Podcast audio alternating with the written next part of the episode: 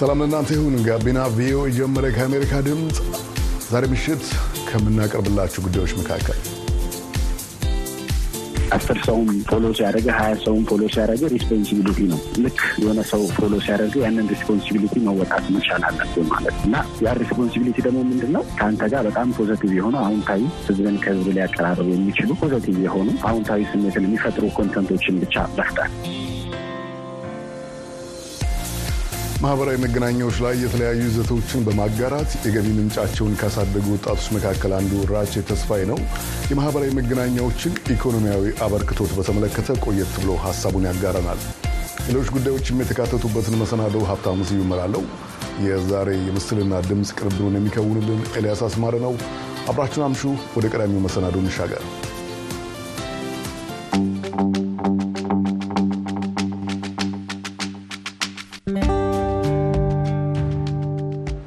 ኢትዮጵያ ውስጥ ከ6.5 ሚሊዮን በላይ የማህበራዊ ሚዲያ ተጠቃሚዎች እንዳሉ መረጃዎች ያሳያሉ። ከነዚህ መካከል በማህበራዊ መገናኛዎች ላይ የተለያዩ ይዘቶችን በማጋራት የገቢ ምንጫቸውን ያሳደጉ ወጣቶች ቁጥር እየጨመረ መምጣቱም ይነገራል። ከነዚህ መካከል አንዱ ራቼ ተስፋይ ነው። ራቼ የባንክ ስራውን ሙሉ በመተው ሙሉ ጊዜውን መተዳደሪያውን በማህበራዊ ሚዲያ በተለይም ደግሞ በቲክቶክ ላይ ካደረገ ሰነባብቷል። ዩቲዩብ እና ፌስቡክን ሳይጨምር በቲክቶክ ላይ ብቻ ከ835,000 በላይ ተከታዮች እንዳሉት ይገልጻል። ደረጃ ደስታ ከራቼ ጋር አጭር ቆይታ አድርጓል። በመቀጠል ይቀርባል። እኔ ያው ሶሻል ሚዲያ ኢንፍሉዌንሰር ነኝ። ቲክቶክ ላይ እና ፌስቡክ ላይ ቲክቶክ ላይ ሞር ኦፍ በቪዲዮ ማህበራዊ ጉዳዮች ላይ ሳታየር ኮሜዲ ነው የምሰራው። ማህበራዊ ጉዳዮችን እያነሳ ማህበራዊ ጉዳዮች ላይ እንሰራ። ሙሉ ጊዜህን ለዚህ ሰጥተህ ነው የምትሰራው? ከዚህ በፊት ሌላ ስራ ሰራ ነበር፣ ግን የኛው ስራ ነው የነፍስ ጥሪ ነው የሚባለው። የነፍስ ጥሪ ሙሉ ለሙሉ ወደ ሶሻል ሚዲያ ሽፍት አድርጌያለሁ። ድርጅት ቢኖረኝም ኢንተርቴይንመንት ስራችን ኢንተርቴይንመንት የሚል ድርጅት ቢኖረኝም ብዙውን ስራ ግን ሶሻል ሚዲያ ላይ ነው የምሰራው። ዩቲዩብ ላይ ነው የምሰራው። ማህበራዊ ሚዲያ ያን ያህል ይከፍላል? ለኑሮ የሚሆን ገቢ ያስገኛል? አዎ በደንብ ይከፍላል፣ ያኖራል። አሁን በተለይ ደግሞ እንደዚህ ኢንፍሉዌንስ እያደረግህ ስትመጣ ሰው ጋር ያለህ ተቀባይነት እያደገ ሲመጣ ብዙ ዌዎች አሉ ኢንካምን የምታገኝበት። ያው አርቲስት መሆን ማለት ነው። አሁን ሽፍት እያደረገ አይደል ዓለም ራሱ አብዛኛው ነገር ወደ ሶሻል ሚዲያ መጥቷልና ሶሻል ሚዲያ ላይ አክቲቭሊ ፓርቲሲፔት የሚያደርግ ሶሻል ሚዲያ ላይ ኢንፍሉዌንስ የሚያደርግ ሰው ያው አርቲስት ነው አበይንት እና በጣም ይከፍላል። ፕሮሞሽን ትሰራለህ፣ ኢንጌጅመንት ጥሩ ነው። ፕሮሞሽን ቀጥታ ወደ አንተ ነው የሚመጡት ማለት ነው። ለዛ በጣም ቆንጆ ነው። ምናልባት ኢኮኖሚ ጠቀሜታውን እንድናይ ምን ያህል ገቢ እንደምታገኝበት ልትነግረን ትችላለህ? እሱ እንኳን አንጻራዊ ነው፣ ይሄ የሚባል አይደለም፣ ግን ጥሩ ነው፣ በጣም ጥሩ ነው በሚል ይዘው በአማካይ ወይም አካባቢውን ማወቅ ይቻላል። አይ ቆንጆ ነው፣ ቆንጆ ነው። ይሄን ማለት አልችልም፣ ግን ጥሩ ነው። አሁን ፐር ቪዲዮ አንድ ፕሮሞሽን ማስታወቂያ አንድ የአንድ ደቂቃ ማስታወቂያ ሰማንያ ሺህ ብር ዘጠና ሺህ ብር ነው የምንሰራው እና በቀን ብር አራትም ማስታወቂያ አምስትም ማስታወቂያ ልትሰራ ትችላለህ። ቆንጆ ነው ማለት ነው። አንድ ቪዲዮ ያው የአንድ ደቂቃ የሁለት ደቂቃ ቪዲዮ በሰማንያ ሺህ ብር ሰራ ከሆነ በወር ደግሞ አራትም አምስት የሚሰራ ከሆነ ከፕሮሞሽን ብቻ ይላል። ቆንጆ ነው፣ ቆንጆ ነው በጣም። ቲክታክ ላይ ነው ይሄ? ዩቲዩብ ላይ ነው? ቲክታክ ላይ ነው ይሄ? ቲክታክ ላይ ነው። ዩቲዩብ እንግዲህ ራሱ ነው ፐር ቪዲዮ የሚከፍለው። ዩቲዩብ ላይ እንኳን ገና አሁን ነው ወደ ዩቲዩብ ሙቭ ያደረገው ያደረኩት እንዳልኩ ራቼ ኢንተርቴይንመንት የሚለውን በቅርብ ስለሆነ ያቋቋም ነው በቅርብ ነው ወደ ዩቲዩብ የገባ ነው። ዩቲዩብ ቢዝነስ ላይ በደንብ ገብተናል ለማለት እንቸገራለን። የእሱን ኢንካም ለማወቅ ግን ኢንካም ጄኔሬት ማድረግ ጀምሯል። ዩቲዩብም በቅርብ ጊዜ ቢጀመርም እስካሁን ባለው ኢንካም ጄኔሬት ማድረግ ጀምሯል። ግን እኔ ወጣቶችን እንዲሰሩ በጣም ነው ማበረታታው። በጣም እኔ መጀመሪያ ባንክ ቤት ነበር የምሰራው። ከዛ ነው እንግዲህ ይሄኛውን በጣም ለአርቱ ፍቅሩ ስላለኝ ሶሻል ሚዲያ ላይ ለመስራት። ለምን ያህል ጊዜ ሰርተሃል ባንክ ውስጥ? አክቹሊ ከባንክ በፊት ሬዲዮ ላይም ሰርቻለሁ፣ መንግስት ተቋም ላይም ሰርቻለሁ። ባንክ ቤት አንድ አመት ከስድስት ወር እንደዚህ ሰርቻለሁ። ከዛ በፊት የነበረኝ በመንግስት ቢሮም ሶስት አመት ሁለት አመት ሰርቻለሁ። ሬዲዮ ላይም አመት ምናምን ሰርቻለሁ። ድም ወጣቶችን እመክራቸዋለሁ ብለህ ነበረ። ምንድን ነው የምትመክራቸው? ጥሩ ስለሆነ ግን አሁን ሁሉም ወጣት ይሄንን መስራት ይችላል ማለት አይደለም። አንድ ሰው ሁሉም ሰው እኔ በእኔ አመለካከት ከእግዚአብሔር የሚሰጠው የራሱ ተሰጥኦ ያለው ይመስለኛል። ሁሉም ሰው ሌላው ሰው እንደዚህ ሚዲያ ላይ ለመስራት ነው ተሰጥኦ የሚኖረው። ሌላው ደግሞ ኤኒቲንግ ብቻ ሰው ተሰጥኦን እዚህ ላይ ከሆነ ኮንተንት ክሬተር አይነት ተሰጥኦ ያለው ሰው ሶሻል ሚዲያን ቢጀምር ሰው አንዳንዴ የተፈጠረለትን ነገር ሲያገኝ ራሱ ብቻ የራሱን ህይወት ብቻ ቀይሮ ሳይሆን የሚያልፈው በአካባቢው ላሉ ሰዎች ለሶሳይቲው ይጠቅማል ማለት ነው። ለምሳሌ አንድ ወጣት ራሱን መቻሉ ቤተሰብ ላይ ዲፔንድ አለመሆኑ ሀገር ላይ ሸክም አለመሆኑ ለሀገር ኢኮኖሚ አንድ ትልቅ ጥቅም ነው። የራሱን ህይወት ማሻሻል ከዛ አልፎ ደግሞ ያሰው የራሱን ህይወት ካሻሻለ በኋላ ለምሳሌ እኔ አሁን የራሴን ድርጅት አቋቁሜ ያልኩራችሁን ደርስ ነበር። በዛ ላይ በሚመጡት ሁለት ወሮች ሶስት ወሮች ስድስት ሰው ምናምን ቀጥራለሁ። ሶ ለስድስት ወጣት የሥራ ዕድል ፈጠርኩ ማለት የራሱ የሆነ አውንታዊ ጥቅም አለው ማለት የሀገር ኢኮኖሚ ላይ ጭምር። ማህበራዊ ሚዲያ ብዙ ጊዜ ሲነሳ በጥሩ ጎኑ ብቻ ሳይሆን በአሉታዊ ጎኑም ይነሳል። እኔ በጣም ሪስፖንሲቢሊቲም አለብኝ ብያለሁ። አስር ሰውም ፎሎ ሲያደርግ ሀያ ሰውም ፎሎ ሲያደርግ ሪስፖንሲቢሊቲ ነው። ልክ የሆነ ሰው ፎሎ ሲያደርግ ያንን ሪስፖንሲቢሊቲ መወጣት መቻል አለብን ማለት እና ያ ሪስፖንሲቢሊቲ ደግሞ ምንድን ነው? ከአንተ ጋር በጣም ፖዘቲቭ የሆኑ አውንታዊ ህዝብን ከህዝብ ላይ ያቀራረቡ የሚችሉ ፖዘቲቭ የሆኑ አውንታዊ ስሜትን የሚፈጥሩ ኮንተንቶችን ብቻ መፍጠር። ብዙ ሰዎች ፎሎወር ለማግኘት ላይክ ለማግኘት ሲሰዳደቡ ሊውሉ ይችላሉ። ያ ትክክለኛ ወይ አይደለም። በዛው የሚመጣ ጥቅም በዛው የሚመጣ እውቅና ጥቅሙን ብዛም ነው በዛ ሰውም ለሀገርም ማለት። ራቼ ተስፋዬ የራቼ ኢንተርቴይንመንት ባለቤት በጣም አመሰግናለሁ።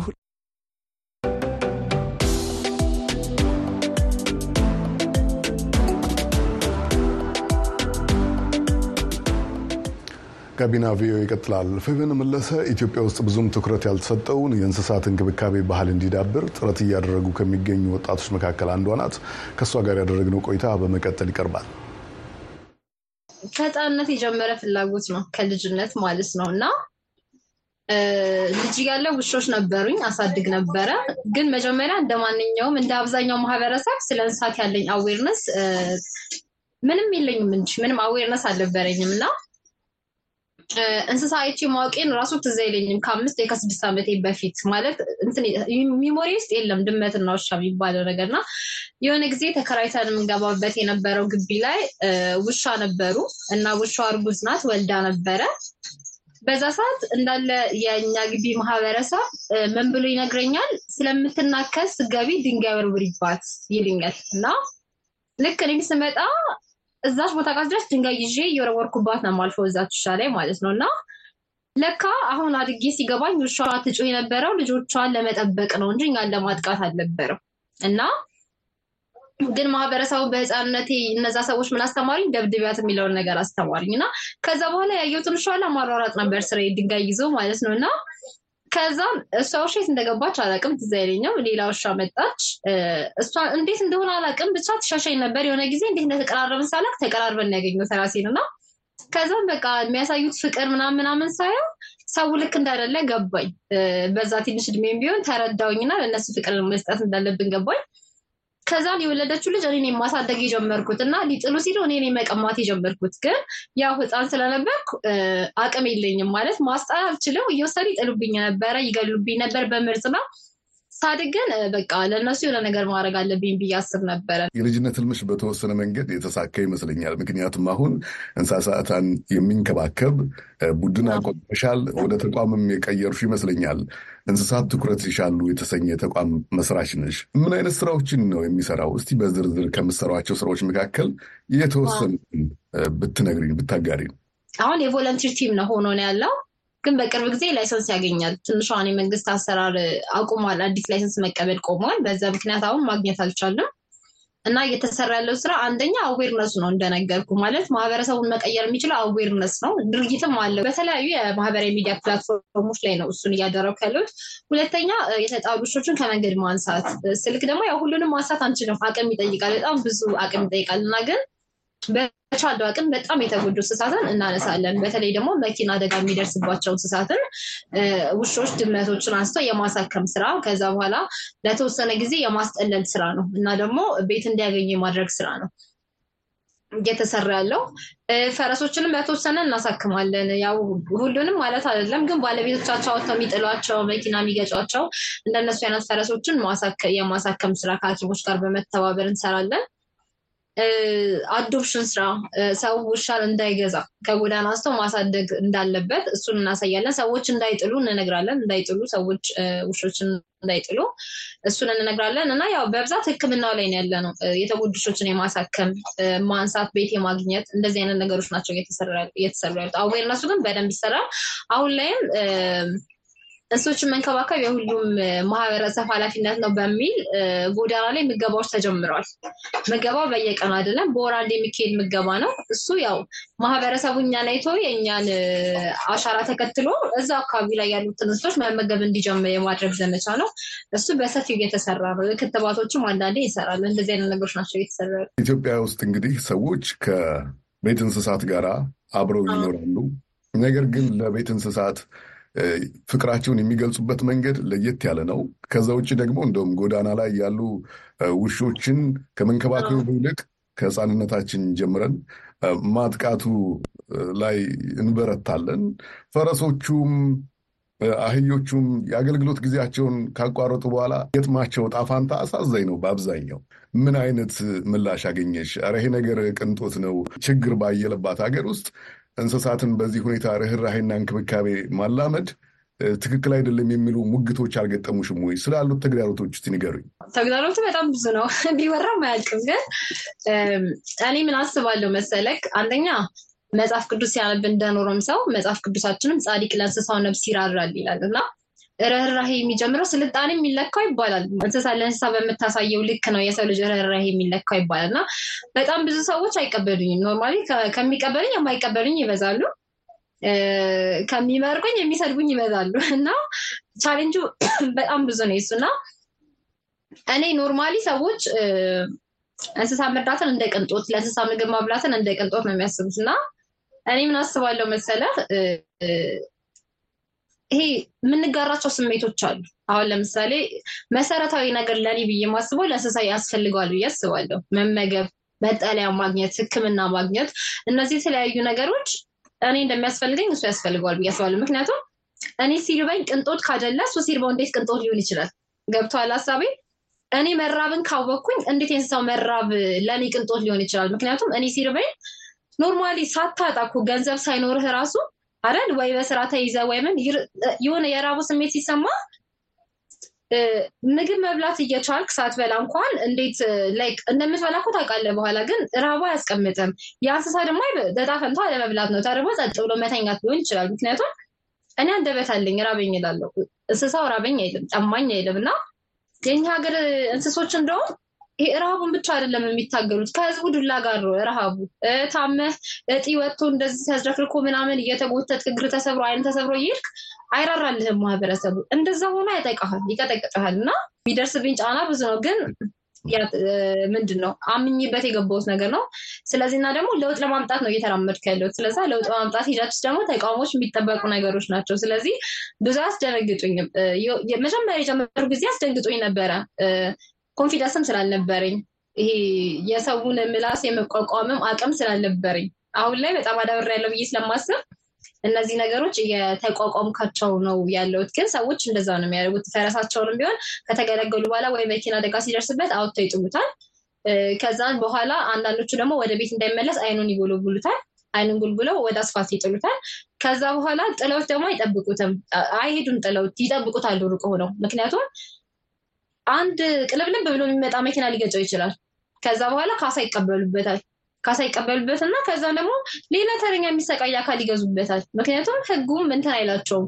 ህጉም ለምን ይሄን እንስሳ አቢዩዝ አደረክ የሚለው ገና ነው እና ይሄ ህጉ ራሱን እየሰራ ያለው ምናልባት እኔ በሬ ቢኖርኝ በሬን እንትና የስራ የምሰራበትን አጠቃብኝ ስል እንደ ንብረት ስለሚቆጠር ህጉ ይዛን ሊደግፈኝ ይችላል። ግን ለእነዚህ በየመንገዱ ለሚጣሉት ግን ማንም አይደግፋቸውም እና ይሄ በጣም ማለት እንደ ማህበረሰብ በጣም የተሳሰብ የወረድንበት ልክ ነው። ይሄ የመጨረሻው ልካችን ነው ብዬ ነው የማስበው። ሄቨን፣ በእነዚህ ፈተናዎች ውስጥ ምን አልፈሽ ግን ዛሬ ላይ ደርሰሻል። በጎ ፈቃደኞችን እያስተባበርሽም ለሌሎች ምሳሌ የሚሆን ስራ እየሰራሽ ነው። ተቃውሞም ድጋፉም ቢኖርም ቢያንስ ግን በተወሰኑ ሰዎች ጭንቅላት ውስጥ አዲስ እይታን እየፈጠርሽ ትገኛለሽ። የወደፊት እቅድሽ ምንድን ነው? ስለ ተቋሙም ስ የወደፊት ዓላማዎች ደግሞ ጠቅልላ አድርገሽ ንገሪኝ ከመሰነባበታችን በፊት። ቅድም ብዬ የማስበው አንደኛ ሼልተር መክፈት እፈልጋለሁ። አሁን ላይ ትንሽ ሰፖርትም የለም፣ ዶኔሽንም ስለሌሉ ሼልተሮች ለመክፈት ተቸግረናል። ምክንያቱም መጠለያ ቦታ ማለት ነው እና የሚነሱትን እንስሳዎች የምናስቀምጥበት ቦታ የለም። ኒዱ በጣም ትልቅ ነው። እንደ ሀገር ምንም እየተሰራ አይደለም። ምንም እየተሰራ በሌለበት ቦታ ላይ ደግሞ ለመትከል ስትራራጥ ያው ገና ጅማሬ ስለሆነ ትልቅ ነገር ይዘን ነው መነሳት ያለብን ማለት ነው።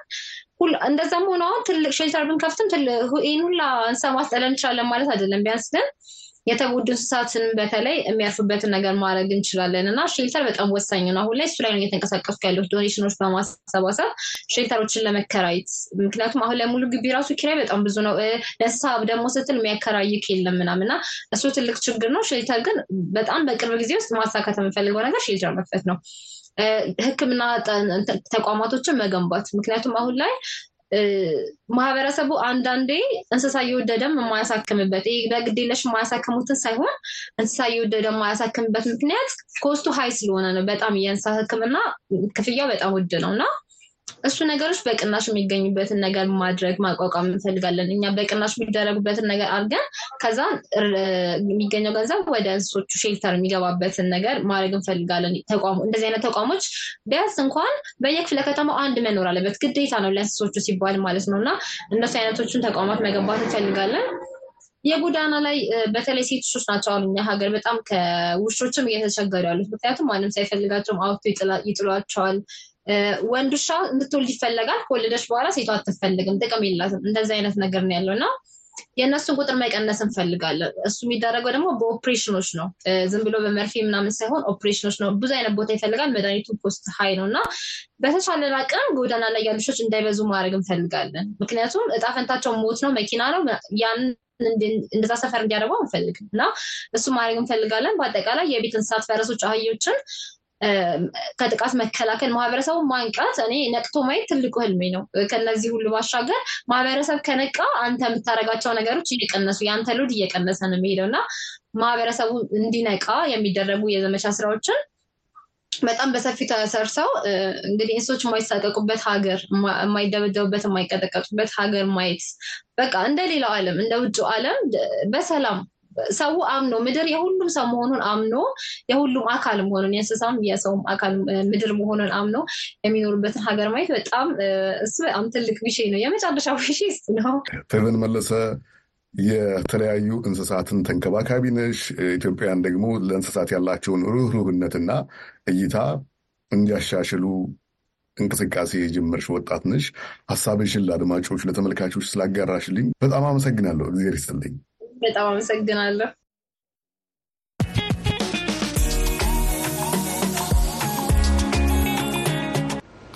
ጋቢና ቪኦኤ ይቀጥላል። በመቀጠል አሉላ ከበደ የሰው ሰራሽ ልህቀት ስጋት ስለሆነባቸው የኬንያ የኪነ ጥበብ ሰዎች ይነግረናል። የሰው ሰራሽ ልህቀት ቴክኖሎጂ ይበልጥ እየተስፋፋ በመጣበት በአሁኑ ወቅት አንዳንድ የኬንያ ኩባንያዎችና የንግድ ድርጅቶች ጊዜና ወጪን ለመቆጠብ በማለም የተለያዩ ስራዎችን በኮምፒውተር በሚታገዙ ሮቦቶች ማከናወንን የአሰራር ስርዓታቸው አካል ማድረግ ይዘዋል። በናይሮቢ ከሚገኙት ግዙፍ የህትመት ኩባንያዎች አንዱ የሆነው ካርሳቲ ፕሮዳክትስ የሰው ሰራሽ ልህቀት ቴክኖሎጂን ከአሰራራቸው ካዋሃዱ ተቋማት ውስጥ አንዱ ሆኗል። አንዳንዱን ስራዎች እንደ ወትሮው ሁሉ በሌሎች ድርጅቶች ባለሙያዎች ከመተማመን ይልቅ በተለይ የመጽሐፍ ሽፋኖችን ጽሁፎችንና አጠቃላይ የመጽሐፍ ዲዛይኖችን ስራ ሰው ሰራሽ ልህቀትን በመጠቀም እነኚህን ስራዎች ለማጠናቀቅ ይወስድበት የነበረውን ጊዜ በአማካይ ከሶስት ወር ወደ አንድ ወር ማሳነስ መቻሉን አመልክቷል። ሁሉም በቀላሉ ልንደርስበት በምንችል ቅርበት ላይ የሚገኝ እንደመሆኑ ጊዜ መቆጠብ ብቻ ሳይሆን ለዚህ አይነቱ አገልግሎት የውጭ ኃይል መቅጠር ስለማይኖርብህ በወጪም ረገድ መቆጠብ ያስችልሃል። ስለሆነም በአሁኑ ወቅት የሰው ሰራሽ ልህቀት ቴክኖሎጂን በመጠቀም የምናድነው ወጪ የመጨረሻውን የምርት ውጤት ለማሻሻልም ያግዛል። ውድሩ የተሰኘው የኮሚኒኬሽን አገልግሎት ድርጅት የምስራቅና ደቡባዊ አፍሪካ ኃላፊ ዴቪድ ካሬጋ እንዳስረዱት የሰው ሰራሽ ልህቀት ቴክኖሎጂ ኩባንያዎች ከደንበኞቻቸው ጋር የተሻለ ግንኙነት መፍጠር እንዲችሉም እየረዳ ነው። ድርጅቶች ተቋማትና ኩባንያዎች የሰው ሰራሽ ልህቀትን ተጠቅመው የቱጋ ነው አሁን ወጪን ቀንሼ ነገር ግን ውጤታማ የሚሰኝ ግንኙነት መቀጠል የምችለው የሚለውን መጠየቅ ይዘዋል። በበኩሌ ያስተዋልኩትና በትክክልም ማየት እንደሚቻለው ከድርጅትም ሆነ ከደንበኞች አሊያም ከኩባንያዎች እይታ አንጻር የሰው ሰራሽ ልህቀት እሴት ፈጣሪ የሆነ መምጣቱን ነው። በአንጻሩ ቴክኖሎጂው ይበልጥ እየተለመደና እየተዘወተረ መምጣቱ ከዘርፉ ባለሙያዎች ዘንድ ስጋት እየፈጠረና ለማስታወቂያ ድርጅቶችም የሚያገኙት የሥራ መጠንና ገቢ እየቀነሰ ነው። ሲሞን መዋንዚያ ከነኚህ መሰሉ ድርጅቶች አንዱ ለሆነው ዘ አርትስ ግሩፕ የተባለ ኩባንያ የፈጠራ ስራዎች ክፍል ኃላፊ በመሆን ያገለግላል። ምንም እንኳን እየተቀየረ ያለውን አሰራር ሁኔታና ኩባንያዎች እያገኙ ያሉትን ጥቅም ቢያምንም ማስተዋቂያ ስራዎቻቸው ግን በባለሙያዎች መተማመኑ የተሻለ ነው ይላል። all the design work is done in house so that means ሁሉም የንድፍ ስራዎች በድርጅቱ ሰራተኞች በራሳቸው ነው የተሰሩት። ይሄም ማለት የአገልግሎት አቅራቢው ድርጅት የሚያገኘው የገቢ መጠን አነስተኛ ይሆናል ማለት ነው። ይሁን እንጂ ኩባንያዎች በራሳቸው ይህን ስራ መስራት መቀጠል የሚመርጡበት ሁኔታ አይታየኝም። ምክንያቱም ሰዎች ይበልጡኑ ጠንካራ በሆኑባቸው በዋናዎቹ ስራዎቻቸው ላይ እንዲያተኩሩ አጽንኦት ሰጥተን ስለምንመክርና ይህንንም ስለምናበረታታ ኩባንያዎች ወደዚያ ያዘነብላሉ የሚል ግምት የለኝም። በአሁን ወቅት የማስተዋቂያ ስራዎችን ለመስራት ጥቅም ላይ የሚውሉት የሰው ሰራሽ ቴክኖሎጂ ፕሮግራሞች አንዳንድ ጊዜ በርካታ ሰዓታት ለሚጠይቅ የአርትዖት ስራ የሚዳርጉ የተበላሹ ገጽታዎችና እንግዳ መልክ ያላቸው ትዕይንቶችን ሲከስቱም ይታያሉ። ይሁን እንጂ በዓለም አቀፉ የማስተዋቂያ ጥናት ማዕከል ዘገባ መሰረት በአፍሪካ ለማስተዋቂያው ዘርፍ ይወጣ የነበረው የገንዘብ መጠን ባለፈው ዓመት ብቻ በ11.6% ቀንሷል። ይህም የሰው ሰራሽ ልህቀት ቴክኖሎጂን የመጠቀም ዝንባሌ እየጨመረ መምጣቱን አመላካች ነው ብሎታል።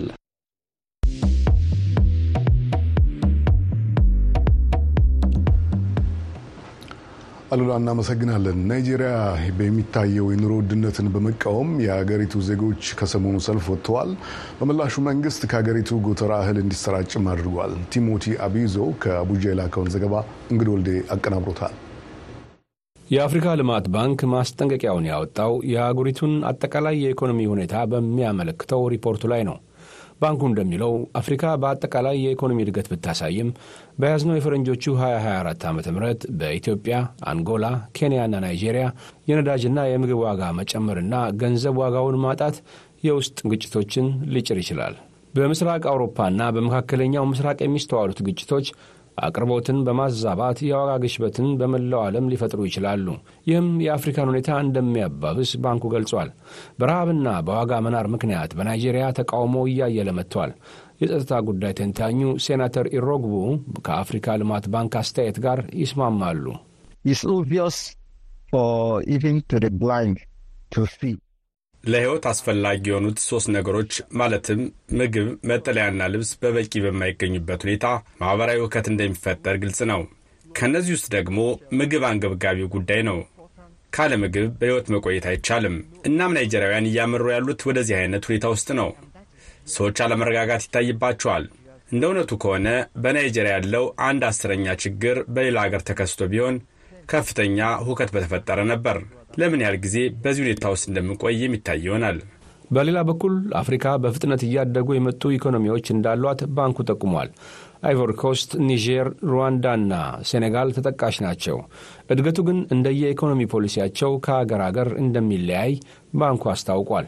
የናይጄሪያው ፕሬዝዳንት ቦላ ቲኑቡ ባለፈው ግንቦት ወደ ስልጣን እንደወጡ የነዳጅ ድጎማን ማስቀረትን ጨምሮ ከበድ ያለ የኢኮኖሚ ማሻሻያ አድርገዋል። ማሻሻያው ወደፊት ጠቃሚ ውጤት እንደሚያመጣ ባለስልጣናት ቢገልጹም ድንገት የተፈጠረው ለውጥ ግን በኢኮኖሚው ላይ አሉታዊ ተጽዕኖ አስከትሏል።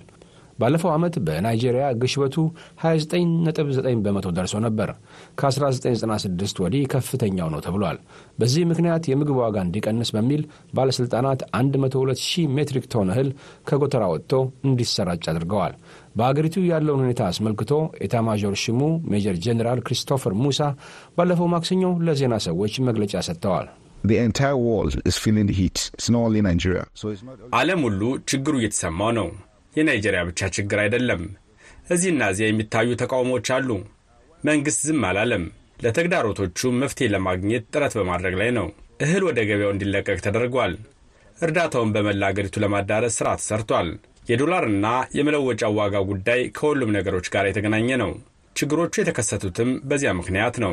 በአፍሪካ በመጪዎቹ ሁለት ዓመታት የሚኖረው የኢኮኖሚ እድገት ሶስት ነጥብ ስምንት በመቶና አራት ነጥብ ሁለት በመቶ ሊሆን እንደሚችል የአፍሪካ ልማት ባንክ ይገልጻል። ይህም በዓለም ካለው አማካይ እድገት በላይ እንደሆነ ጠቁመዋል።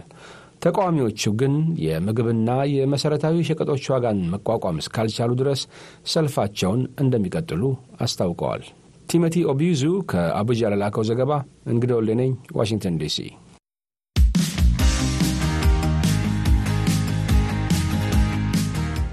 እንግዲህ እናመሰግናለን። በዚህ ሳምንት ሩሲያ ዩክሬንን ከወረረች ሁለት ዓመት ሲሞላታል። ከዚህ ጋር ተያይዞ የአውሮፓ ህብረት ስላሰናዳቸው መርሃ ግብሮች የሚናገረውን ዘገባ ደግሞ እንግዲህ ወልድ ያቀርበዋል።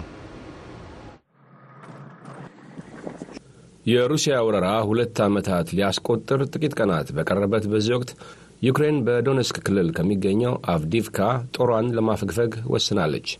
በአሜሪካ ደግሞ የዩክሬን ውሳኔ የመጣው ኮንግረስ ለሀገሪቱ የሚሰጠውን እርዳታ ማሳለፍ ባለመቻሉ ነው ሲል ዋይት ሃውስ ይከሳል። ዩክሬናውያን በጀግንነት እየተፋለሙ ነው፣ ነገር ግን አቅርቦት አጥሯቸዋል ሲል ዋይት ሃውስ ይገልጻል። ዩክሬን ከአቭዲቭካ ባፈገፈገችበት ዕለት ፕሬዝዳንቷ ቮሎዲሚር ዜሌንስኪ በሙኒክ የጸጥታ ጉባኤ ላይ ንግግር አድርገው ነበር። Do not ask Ukraine when the war will end. Ask yourself. ጦርነቱ መቼ እንደሚያበቃ ዩክሬንን አትጠይቁ፣ ራሳችሁን ጠይቁ። ለምን ፑቲን አሁንም ጦርነቱን መቀጠል ቻለ ብላችሁ ጠይቁ። በኪየቭ የሚገኙ ዩክሬናውያን ነገሩ ከባድ ሆኖባቸዋል። የተራዘመ ሊሆን ለሚችለው ጦርነትም እየተዘጋጁ ነው። ኪየቭ ኢንዲፔንደንት የተሰኘው የድረ ገጽ ጋዜጣ አዘጋጅ ኦልጋ ሩዴንኮ ጦርነቱ ከሁለት ዓመታት በፊት ሲፈነዳ በሥራ ገበታዋ ላይ ነበረች። የድረ ገጽ ጋዜጣዋም ገና አንድ ወሩ ነበር። አንቶኒ ብሊንከን የሩሲያ ወረራ ከንጋት በፊት ይጀምራል ብለው ተናገሩ። ያኔ ነው ነገሩ ድንገት የምር እንደሆነ የታወቀው። የሩሲያው ፕሬዝዳንት ቭላዲሚር ፑቲን በወረራው ዋዜማ ንግግራቸውን ሲቋጩ ኦልጋ ለሥራ ዝግጁ ነበረች። We prepared a news item saying Putin announces um, war against Ukraine and አንድ ዜና አዘጋጀን። ፑቲን በዩክሬን ላይ ጦርነት አውጇል የሚል ልክ ንግግሩን እንዳቆመ አተምነው። በዛው ሰዓት አካባቢ ፍንዳታዎች መስማት ጀመርን። የድህረ ገጹ ጋዜጣ ለሁለት ዓመታት በተከታታይ ጦርነቱን በመሸፈኑ ኪየቭ ኢንዲፔንደንት በዩክሬን በመሬት ላይ ስላለው ሁኔታ በእንግሊዝኛ ቋንቋ የሚዘግብ ዋና የመረጃ ምንጭ ሆኗል። ዓላማውም ዩክሬናውያን ለምን እየተፋለሙ እንደሆነ ዓለም እንዲረዳ ማድረግ ነው። ኦልጋ ትቀጥላለች። It is very frustrating to be here in Ukraine and to watch all the news coming out. እዚህ ዩክሬን ተቀምጠን የአሜሪካ ኮንግረስ ለዩክሬን የሚሰጠውን እርዳታ አለማጽደቁን በዜና መስማት በጣም ተስፋ አስቆራጭ ነው። ለነርሱ ጉዳዩ የቁጥር ጉዳይ ሊሆን ይችላል፣ ለኛ ግን ጉዳዩ የሰው ሕይወትን የተመለከተ ጉዳይ ነው። ቮሎዲሚር ኦምሊን በዩክሬን ጦር ውስጥ ሻለቃ ነው። We become much stronger. Uh, by arms, by people, and definitely ሰራዊታችን በሰው ኃይል ተጠናከረ። በርግጥም የሚያስደስት ጉዞ አልነበረም። ጦርነቱ በሁለት ወይም ሶስት ሳምንታት ወይም ወዲያውኑ የሚጠናቀቅ አልነበረም። ጊዜ ይወስዳል። ነገር ግን ሞራላችን ከፍ ያለ ነበር። ቁርጠኝነት ከሌለ ድል አይገኝም። በእኛ በኩል ቁርጠኝነታችን ጠንካራ ነበር። በኪየቭ ነዋሪዎች ጦርነቱ እንዲያከትም ተስፋ ያደርጋሉ። ዳንኤል የቬኒስት ነዋሪ ነው። አባትና እናቴን ማየት እሻለሁ። ውጭ ሀገር ነው ያሉት። እዚህ ያለሁት ወደ እነርሱ መሄድ ስለማልችል ነው። ሌላው የከተማዋ ነዋሪ ኦለክሲ የሚያክለው አለ። በየቀኑ በየሌሊቱ ፍራቻ ላይ ነን። በአገራችን ሰላም እንዲኖር እንፈልጋለን። ፑቲንን አስቁመን ግዛታችንን ማስመለስ እንፈልጋለን። ካትሪና ደግሞ የዓለም አቀፉን ማህበረሰብ ገዛ አስፈላጊነት አጽንኦት ትሰጣለች።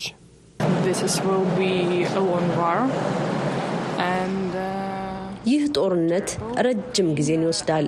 በጣም ያስፈራኛል። ከዓለም አቀፉ ማህበረሰቡ ገዛ ዩክሬን ይህንን ትልቅ ጠላት ማሸነፍ አትችልም። ቪኦኤ ያነጋገራቸው ዩክሬናውያን እንደሚሉት ለውትድርና የሚመለመሉ ከሆነ ተመስግበው አገራቸውን ይከላከላሉ። በተጨማሪም የሚዋጉት ለጋራ ዲሞክራሲያዊ እሴታቸው መሆኑን ዓለም እንደሚረዳቸው ተስፋ ያደርጋሉ።